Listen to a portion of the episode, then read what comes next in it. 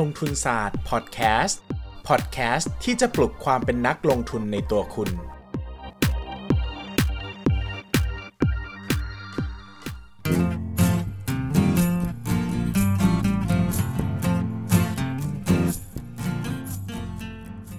ัสดีครับ กลับมาพบกับลงทุนศาสตร์พอดแคสต์อีกครั้งนะครับ เป็นไงกันบ้างครับ ผ่านไปแล้ว 6 episode ได้ปลุกความเป็นนักลงทุนในตัวขึ้นบ้างหรือยังนะครับ แหมหลายคนฟังแล้วบอกว่าอยากจะเป็นนักลงทุนขึ้นมาเลย อยากจะเรียนรู้การเงิน อยากจะเรียนรู้การลงทุน เริ่มต้นได้เลยนะครับ หาข้อมูลศึกษาข้อมูลได้ แล้วก็อย่าลืมติดตามลงทุนศาสตร์พอดแคสต์ไปเรื่อยๆ ทุกวันนะครับ เราจะได้ข้อมูลใหม่ๆ ความรู้ใหม่ๆ ที่นำไปปรับใช้ในชีวิตได้จริง ๆ นะครับ วันนี้มาในหัวข้อที่หลายคนถามเข้ามาบ่อยมากช่วงปลายปี และน่าจะโดนถามต่อไปจนถึงสิ้นปีนี้แหละเพราะปีหน้ามันจะไม่มีคำถามนี้แล้วนะครับ คือ ซื้อลงซื้อไม่ใช่ซื้อลงทุนศาสตร์ ซื้อ LTF กองไหนดี แจกโพย LTF สำหรับมือใหม่นะครับ LTF ปีนี้ปีสุดท้ายแล้วนะครับ ใครยังไม่รู้จัก LTF ผมขออนุญาต recap นิดนึงนะครับ LTF ย่อมาจาก Long Term Equity Fund นะครับ หรือภาษาไทยคือกองทุนรวมหุ้นระยะยาวนะครับ เป็นกองทุนที่เน้นลงทุนในหุ้นไทยไม่น้อยกว่า 65%ของมูลค่ากองทุนรวม เหตุผลในการจัดตั้งกองทุน LTF นะครับก็เพื่อเพิ่มจำนวนเม็ดเงินที่ไปลงทุนในตลาดหุ้นนะครับเพื่อทำให้ตลาดหุ้นมีเสถียรภาพในระยะยาว ปัจจุบันมีเสถียรภาพเยอะแล้วนะครับก็เลยถูกยกเลิกไปในสิ้นปีนี้ ก็เป็นความเศร้าส้อยนะครับสำหรับคนที่ใช้ LTF ลดหย่อนภาษีมาโดยตลอดนะครับเงื่อนไขการลดหย่อนภาษีของ LTF นะครับกล่าวไว้ว่านะครับเงินลงทุน LTF ที่เอาไปหักลดหย่อนภาษีได้ จะต้องไม่เกิน 15%ของเงินได้ที่ต้องเสียภาษี หรือไม่เกิน 5 0 0แสนและจะต้อง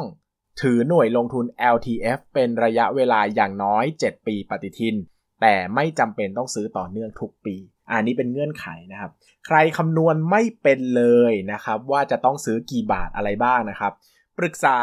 คนที่คุณไปซื้อ LTF กับเขานะครับ เขาจะช่วยคุณคำนวณอย่างแข็งขันเลย เพราะว่าเขาจะได้ค่าคอมในการขายนะครับ ดังนั้นถามเขาเลยนะครับคำนวณไม่เป็นถามเขานะครับ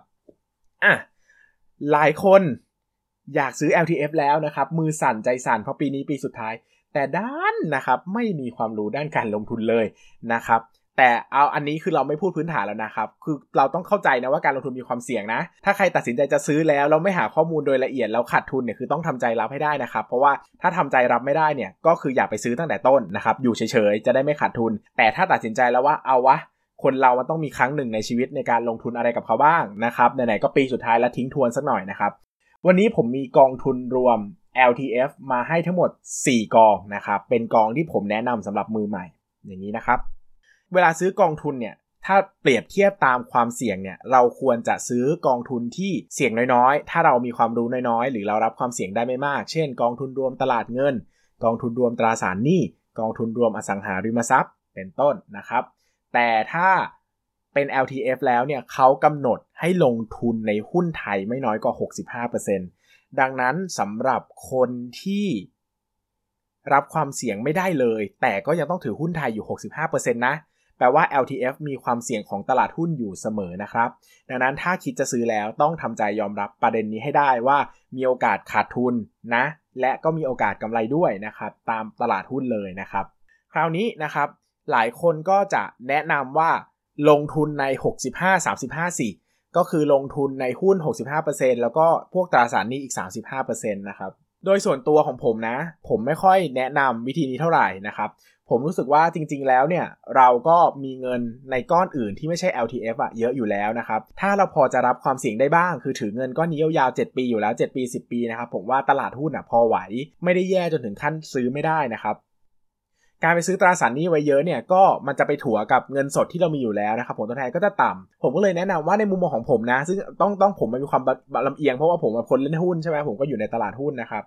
ก็ผมก็แนะนำว่าซื้อกองทุนหุ้นไปเลยนั่นแหละหุ้นร้อยเปอร์เซ็นต์ไปเลยนะครับแล้วก็ไปถือเงินสดข้างนอกเอา เช่น ถ้าเรามีเงินก้อนอื่นอีกที่ไม่ใช่ LTF นะครับ ก็ถือเป็นเงินสดเอามาถัวผลตอบแทนกันนะครับ แต่ไหนๆซื้อ LTF แล้วอะ ก็ซื้อให้มันเต็มเหนียวไปเลยนะครับ ก็ซื้อกองหุ้นไปเลยนะครับ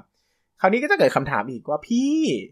กองหุ้นกองไหนดีละจ๊ะพี่จ้าพี่จ๋ากองมันเยอะเหลือเกินเป็นร้อยกองน้องอ่านไม่ไหว น้องไม่มีความรู้บอกว่าใจเย็นๆนะครับ อะ มาตั้งสติกันใหม่นะครับ กองทุนรวมหุ้นเนี่ยมีอยู่ 2 แบบหลักๆ คือ active fund หรือกองทุนรวมเชิงรุก กับ passive fund หรือกองทุนรวมเชิงรับนะครับ active fund เนี่ยต้องเลือกเยอะ เพราะว่าผู้จัดการกองทุนเนี่ยเขาจะต้องใช้ความสามารถในการหาหุ้น ซึ่งเราจะต้องไปวัดดูอีกว่าแล้วผู้จัดการกองทุนคนนี้เก่งจริงเปล่าวะใช่ไหมครับ ดังนั้นเนี่ยเราต้องใช้ความสามารถในการเลือกบางทีเราเลือกไม่เป็นเลือกไม่ได้แล้วก็อาจจะเสียโอกาสนะครับเพราะว่าเราอาจจะไปเลือกกองที่ไม่ดีก็ได้ งั้นเอาแบบ play safe เอาแบบง่ายๆครับ เลือกแบบ passive fund หรือกองทุนรวมเชิงรับ กองทุนรวมเชิงรับคืออะไรนะครับ กองทุนรวมเชิงรับ คือกองทุนที่เน้นเน้นเรียนแบบดัชนีตลาดหุ้นนะครับ ก็คือเหมือนว่าซื้อกองทุนเนี้ยแล้วได้ผลตอบแทนพอๆกับตลาดหุ้นไทยเลย ตลาดหุ้นไทยขึ้นก็ขึ้น ตลาดหุ้นไทยลงก็ลง เอาแค่นี้พอนะครับ ง่ายๆ แค่นี้พอ ซึ่งข้อดีคืออะไรครับ ข้อดีคือ 1 ค่าธรรมเนียมจะถูกกว่า Active Fund เพราะว่าผู้ ผู้บริหารกองทุนอะเขาไม่ต้องมาเลือกหุ้นเองไงเขาก็ใช้วิธีเรียนแบบดัชนีเลยนะครับดังนั้นข้อจุดดีจุดเด่นข้อแรกเลยคือค่าธรรมเนียมถูกกว่านะครับสคือตัดประเด็นเรื่องความเก่งไม่เก่งของผู้จัดการกองทุนทิ้งไปเลย เพราะว่าเราเลือกจะเรียนแบบตลาดหุ้นไปแล้วนะครับใครก็เรียนแบบได้เหมือนกันนะครับดังนั้นก็เอาเป็นว่าเราเหมือนซื้อตลาดหุ้นประเทศไทยไว้เลยทั้งตลาดนะครับตลาดหุ้นขึ้นก็ขึ้นตลาดหุ้นลงก็ลงนะครับในระยะ 7 ปี นะครับถ้าเราคิดว่าตลาดหุ้นไทยยังมีความหวัง เออ ก็น่าจะลงทุนในหุ้นกลุ่มนี้นะครับ น่าจะลงทุนในดัชนีแบบนี้นะครับ ซึ่งแน่นอนละ่ะ ผมก็คัดมาให้แล้วว่ากองทุนที่มีเงื่อนไขตามนี้คือเป็น LTF ด้วยนะครับ แล้วก็เป็นกองทุนหุ้นที่เรียนแบบดัชนี ดัชนีที่ผมพูดถึงวันนี้คือดัชนี Set Index นะครับ หรือว่า Set 50 นะครับ อย่างใดอย่างหนึ่งนะครับ ก็คัดเลือกมาให้ประมาณหนึ่งนะครับ ออกตัวอย่างนี้นะครับ เนื่องจาก LTF เนี่ยมันมีเยอะมากนะครับ แล้วก็หลายครั้งหลายกองเนี่ยเขาไม่ได้บอกรายละเอียดของวิธีการเลือกหุ้นชัดเจนมากผ่านชื่อกองนะครับ คือผมต้องไปสกรีนผ่านมาเป็นร้อยร้อยกองนะครับ ดังนั้นผมจะเลือกกองที่มันชื่อมันชัดเจนมากอยู่แล้วว่าลงทุนแบบเรียนแบบดัชนีนะครับ ดังนั้นแฟนคลับ กองอื่น ค่ายอื่น ถ้าไม่ได้ยินชื่อของตัวเอง ไม่ได้ยินชื่อกองทุนของตัวเองก็อย่าน้อยใจไปนะครับ เราสามารถเอาหลักคิดแบบนี้ไปหากองทุนรวมที่เราชอบในแบบของตัวเองได้เลย คือเป็น LTF ที่เรียนแบบดัชนีเป็นหลักนะครับ กองทุนที่พูดถึงวันนี้นะครับ ใครอยากจดจดเลยนะครับหลายคนบอกให้ผมทำช็อตโน้ตข้างล่างนะครับโชว์เคสโชว์โน้ตข้างล่างนะครับ ผมก็แบบ เออ มันก็มันก็มันก็ควรจะทำอะเนอะแต่ผมรู้สึกว่าเอ๊ะการจดกับ พอดแคสต์มันก็มีเสน่ห์เหมือนกันเนอะเหมือนนั่งเลคเชอร์กับอาจารย์ผมสรุปคือผมสนุกอยู่คนเดียวอะงั้นก็จดหน่อยแล้วกันนะครับ ถ้าผมทำทันผมทำให้นะครับ ถ้าผมทำไม่ทันก็ยังทำไม่ทันนะครับ โอเค กองแรกที่จะพูดถึงนะครับ ชื่อว่า KS 50 LTF นะครับ KS 50 LTF นะครับ ชื่อเป็นไทยชื่อว่ากองทุนเปิด K SET50 หุ้นระยะยาว กองทุนเปิด K SET50 หุ้นระยะยาวนะครับ KS 50 LTF เป็นของบลจกสิกรไทยนะครับ กองที่ 2 นะครับ KF LTF 50 KF LTF 50 หรือกองทุนเปิดกรุงศรีหุ้นระยะยาว SET50 กองทุนเปิดกรุงศรีหุ้นระยะยาว SET50 อันนี้ชื่อก็บอกชัดว่าเป็นของธนาคาร กรุงศรีนะครับบลจกรุงศรีนะครับสองแล้วนะสามนะครับ K set 50 LTF K set 50 LTF ชื่อไทยคือกองทุนเปิดกรุงไทยหุ้นระยะยาว SET50 กองทุนเปิดกรุงไทยหุ้นระยะยาว SET50 อันนี้ก็เป็นของบลจกรุงไทยนั่นเองนะครับ และอันที่ 4 นะครับ SCB LT Set A SCB LT Set A ชื่อไทยคือกองทุนเปิดไทยพาณิชย์ หุ้นระยะยาว Set Index ประเภทสะสมมูลค่า กองทุนเปิดไทยพาณิชย์ หุ้นระยะยาว Set Index ประเภทสะสมมูลค่านะครับ อันที่ 4 เป็นของไทยพาณิชย์ ผมหยิบมาให้ 4 กองหลักๆ ก็คือกสิกรไทย กรุงศรีกรุงไทยไทยพาณิชย์ อันอื่นมีอีก ผมเข้าใจว่ามีอีก แต่ผมหาไม่เจอแล้ว เพราะว่าผมหาจากชื่อนะครับ ไม่ได้เข้าไปเปิดตัวสรุปสาระสำคัญทุกตัวอ่านเพราะมันเยอะมากนะครับคราวนี้นะครับ4ตัวนี้นะครับ ผมแนะนำก็คือให้กลับไปฟังตอนที่แล้วด้วย เพราะว่าตอนที่แล้วมันมีประเด็นเรื่องต่อกำไรต่อที่ 3 ของ LTF นะครับ ซึ่งเราอาจจะมา mix and match กับการลงทุน LTF ใน EP นี้ได้นะครับ โอเคนะครับ ถ้าคิดสระตะเรียบร้อยเหลืออยู่4กองสมมุติว่า ไม่มีความคิดอื่นแล้วจริง ๆอะ ผมก็ยังเลือกผมก็แนะนำว่าทำแบบนี้เถอะอย่าไปสุ่มเลือกมั่วๆ หรือไปถามใครก็ไม่รู้ที่เขาแนะนำไม่เป็นนะครับ ผมว่าเอาน้อยสุดก็เอาตามตลาดหุ้นนี่แหละนะครับ มันจะแย่มันจะดียังไงก็เป็นไปตามตลาดหุ้นเนอะมันคงจะไม่เซอร์ไพรส์มากหรอกมันก็จะกลางๆ คือเราจะไม่ได้ผลตอบแทนที่ดีที่สุด แต่ก็จะไม่ได้ผลตอบแทนที่แย่ที่สุดด้วย ก็เอากลางๆไปกับตลาดหุ้นนะครับดังนั้นถ้าใครไม่มีไอเดียในการเลือกเลย ผมว่าเอาแบบเนี้ย มันก็เพย์เซฟอะมันก็กลางๆดีครับ มันก็ไม่ได้ดีหรือก็ไม่ได้แย่ซะทีเดียวนะครับ ดังนั้นผมว่าอย่างน้อยมันก็ดีกว่าการไปเสิร์ชหาจากไหนมาก็ไม่รู้หรือก็ไปอ่านที่ไหนมาก็ไม่รู้นะครับ ก็ลองไปสักสี่กองนะครับ เงื่อนไขนะครับในการเลือกกองทุนที่เป็น passive fund แบบนี้นะครับ หลักการง่ายๆมีอยู่ 2 ข้อนะครับ ข้อ1นะครับคือผลตอบแทนใกล้เคียงกับตลาดมากที่สุด ย้ำนะครับว่าผลตอบแทนใกล้เคียงกับตลาดมากที่สุด ไม่ใช่ผลตอบแทนที่ดีที่สุด เพราะเราซื้อ passive fund เพราะต้องการเรียนแบบตลาดนะ ไม่ได้ต้องการชนะตลาด ดังนั้น passive fund ที่ผลตอบแทนดีๆ ก็เราก็ไม่ต้องการนะครับแปลว่าผู้บริหารกองทุนแอบเก่งกำไรหรือเปล่า ซึ่งเราเป็นสิ่งเราไม่ต้องการไงเราต้องการให้เขาเรียนแบบตลาดเป็นหลักนะครับ ดังนั้นข้อที่1นนะครับต้องมีผลตอบแทนใกล้เคียงกับตลาดเป็นหลักนะครับ2นะครับถ้าผลตอบแทนต่างกันไม่มากนะครับ ค่าธรรมเนียมควรจะต่ำกว่า อันนี้เป็นหัวใจของการลงทุนในกองทุน passive fund เลยนะครับ ถ้าคิดจะลงทุนในกองทุนแบบ passive แล้วนะครับ ข้อดีของมันคือค่าธรรมเนียมต่ำดังนั้นแต่ละกองน่าจะมีผลตอบแทนได้ไม่ต่างกันมากนัก ดังนั้นก็คือเลือกตาม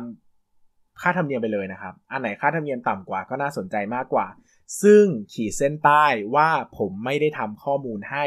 เพราะว่าผมอยากให้คุณไปทำเองบ้าง มันแค่สี่กองเองใช่ไหม ก็ไปเปิดดูว่าอันไหนผลตอบแทนใกล้เคียงตลาดมากกว่า แล้วผลตอบแทนอันไหนที่มีค่าธรรมเนียมต่ำกว่า แค่นี้เองนะครับ เพราะว่าให้เคี้ยวแล้วก็กืนเลยเนี่ย ผมว่ามันมันจะทำให้เราไม่ได้ฝึกฝนความรู้อะไรเลย ดังนั้น วันนี้อาจจะไม่ได้มีความรู้เยอะมาก แต่อย่างน้อยก็ได้ลองเลือกหนึ่งในสี่ให้มันถูกตัวแล้วกันนะครับ ลองไปหาดูด้วยตัวเองนะครับ แต่ย้ำอีกทีนะครับว่า KS 50 LTF KF LTF 50 KS Set 50 LTF เนี่ย เรียนแบบดัชนี Set 50 ในขณะที่ SCB LT Set A เนี่ยเรียนแบบดัชนี Set Index นะครับ ดังนั้นผลตอบแทนจะต้องต่างกัน เพราะว่า 3 ตัวแรกเรียนแบบ Set 50 คือหุ้นแค่ 50 ตัว แต่อันหลังเนี่ยเรียนแบบ Set Index คือหุ้นทั้งตลาดเลยนะครับ ดังนั้นเวลาไปเปรียบเทียบแล้วอาจจะแตกต่างนิดหนึ่งนะครับ ก็ไม่ต้องกังวลไปนะครับ ก็เลือกตามความเหมาะสมอะนะครับสมมติเลือกไม่ได้จริงๆเลยพี่โอ้โหแบบ ไม่ได้เลยอะ่ะก็ทยอยแบ่งซื้อสี่อันให้มันเท่า ๆกันก็ได้นะ หรือว่าจะจิ้มมาอันใดอันหนึ่งมันก็คงไม่ต่างกันมากนะครับ แต่อย่างน้อยอะ่ะฟังถึงขนาดนี้แล้วเนอะเป็นนักเริ่มต้นศึกษาความรู้เรื่องการเงินการลงทุนขนาดนี้แล้วนะครับ ก็เลือกมันสกองเถอะนะครับ ไปเปรียบเทียบค่าธรรมเนียมหน่อยไปเปรียบเทียบผลตอบแทนในอดีตหน่อยนะครับ จะได้ฝึกฝนฝึกฝนมือไว้นะครับ อนาคตลงทุนจะได้เก่งๆนะครับ แต่นะครับ ใครมีความรู้อยู่แล้วครบถ้วนเลือก Active Fund เข้าไม้อยู่มือดีกำไรครบถ้วน ไม่ต้องเลือก Passive Fund ก็ได้นะครับ เพราะว่า Passive Fund มันเป็นทางเลือกของคนที่ไม่ได้เข้าใจตลาดหุ้นมากนัก เราก็เลือกกองทุนไม่เก่งนะครับดังนั้นก็เป็นทางเลือกอีกทางเลือกหนึ่งสำหรับมือใหม่เลยดังนั้นผมจึงใช้คำว่าแจกโพย LTF สำหรับมือใหม่ เพราะว่ามือเก่ามือเก่งเลือกเองจะดีกว่า แต่ถ้าเป็นมือใหม่ ๆ ใส่กิ๊กมา ผมแนะนำว่าอย่าเดาสุ่ม อย่าเดามั่ว เลือก Passive Fund ก็ยังดีนะครับอย่างน้อยเนี่ย เราก็ผลตอบแทนประมาณตลาดตลาดนั่นแหละนะครับ ก็คงไม่มีโอกาสจะติดดอยสูงปรี๊ดนะครับ หรือขาดทุนมหาศาลที่ต่างไปจากตลาดมากนักนะครับ จบแล้วนะครับ ทิ้งทวนสุดท้ายซะหน่อยนะครับ สรุปชื่ออีกนิดนะครับ4กองที่ผมเลือกมาให้เป็น passive fund แบบ LTF นะครับ ได้แก่ KS 50 LTF ของกสิกรไทย KF LTF 50 ของกรุงศรี K Set 50 LTF ของกรุงไทย และ SCB LT Set A ของไทยพาณิชย์ครับ ใครสนใจไปศึกษาหาข้อมูลต่อนะครับ การลงทุนมีความเสี่ยงกรุณา ใช้วิจารณญาณในการศึกษาข้อมูลก่อนลงทุนนะครับเคาะตามขาดทุนไม่รู้นะครับ อันนี้แนะนำชื่อให้ไปศึกษาต่อเฉยๆนะครับ ไม่ได้แนะนำขายนะครับ ก็แนะนำซื้อแนะนำขายนะครับ ผมไม่มีส่วนได้ส่วนเสียใดๆทั้งสิ้นนะครับ ไม่ได้ไม่ได้รับเงินโฆษณามา แต่ก็ ให้ไอเดียแล้วกันนะครับ ให้ไปเลือกให้ไปเลือกว่าจะเอาตัวไหนดีนะครับ ก็ไม่ได้เชียร์สุดริมทิมประตูนะครับ หรือถ้าคิดว่าโหพี่ไม่พร้อมเลยอะ ไม่มั่นใจเลยอะไม่ได้เลยก็ไม่ต้องซื้อก็ได้นะครับ ซื้อไปแล้วขาดทุนอาจจะเสียใจกว่าได้ลดหย่อนภาษีมา 10-20%อีกนะครับงั้นก็นั่งเฉยๆก็อาจจะเป็นทางเลือกที่ดีกว่านะครับ การอยู่เฉยก็เป็นทางเลือกให้ชีวิตอีกแบบหนึ่งนะครับ วันนี้ก็ลาไปแล้วนะครับสำหรับลงทุนศาสตร์พอดแคสต์รายการที่จะมาปลุกความเป็นนักลงทุนในตัวคุณนะครับ ปลุกกันมา 7 EP แล้ว ตื่นบ้างหรือยังนะครับ ถ้าตื่นแล้วก็อย่าลืมกดไลค์ กดแชร์ กดคอมเมนต์ และ Subscribe ช่องทางสถานีลงทุนศาสตร์พอดแคสต์ที่คุณติดตามอยู่นะครับ ไม่ว่าจะเป็น YouTube, SoundCloud นะครับ Castbox Podbean Apple